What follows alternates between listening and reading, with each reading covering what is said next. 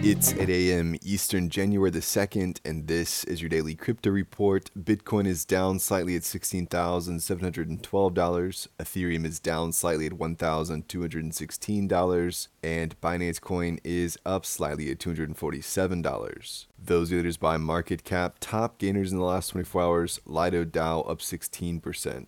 What works so well that it's basically magic? Bitcoin mining, USDT in the top three. What about selling with Shopify?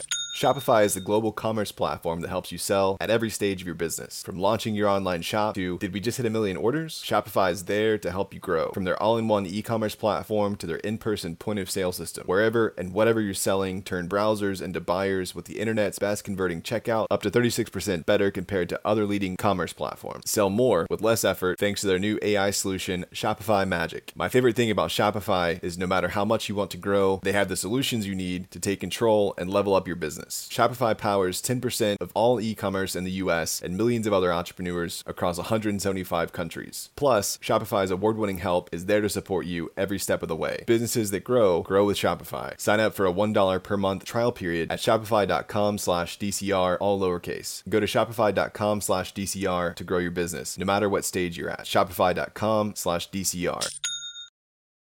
Well, Bitcoin developer Luke Dasher tweeted that his Bitcoin was hacked after a PGP exploit. PGP is pretty good privacy and encryption program. His wallet shows four outgoing transactions for over 200 Bitcoin. That's an estimated loss of $3.3 million at current prices. Several have speculated on Twitter that a server Dasher used may have been accessed to steal data, including private keys. This is somewhat logical since Dasher said in November that his server had been compromised. Binance's CEO CZ said his team is monitoring the assets and would freeze them if they were sent to the centralized exchange. Our sympathies go out to Dasher and we hope for a recovery of the assets. Well, the South China Morning Post says that the SFC is increasing access to retail investors, so Hong Kong brokers and fund managers are bolstering their ranks. Following a key amendment to local legislation, last month the council passed an amendment to the AML Counter Terrorist Financing Act. Well, Animoca Brands has negotiated a new schedule for its audited 2020 accounts, which were originally due at the end of 2022. It's a new deadline at the end of the first quarter of this year. Animoca said they are on track to deliver the findings with ASIC on the new timeline. Animoca has brought in a new auditor to close this chapter.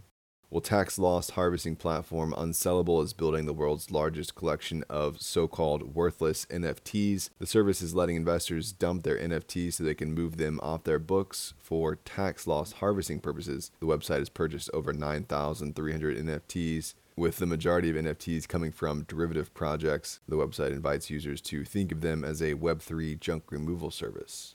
And finally, the UK will enforce tax exemptions for foreign investors purchasing crypto through local managers or brokers beginning yesterday. The innovative approach is part of Prime Minister Rishi Sunak's plans to make the UK a crypto hub. Tax representatives for the government said to build upon the UK's position as an investment management hub, this exemption has been extended to include crypto assets so that funds, which include them, aren't put off from appointing UK managers. Well, that's all for us today. Visit us at dailycryptoreport.io for sources and links, and listen to us everywhere else you podcast under Daily Crypto Report.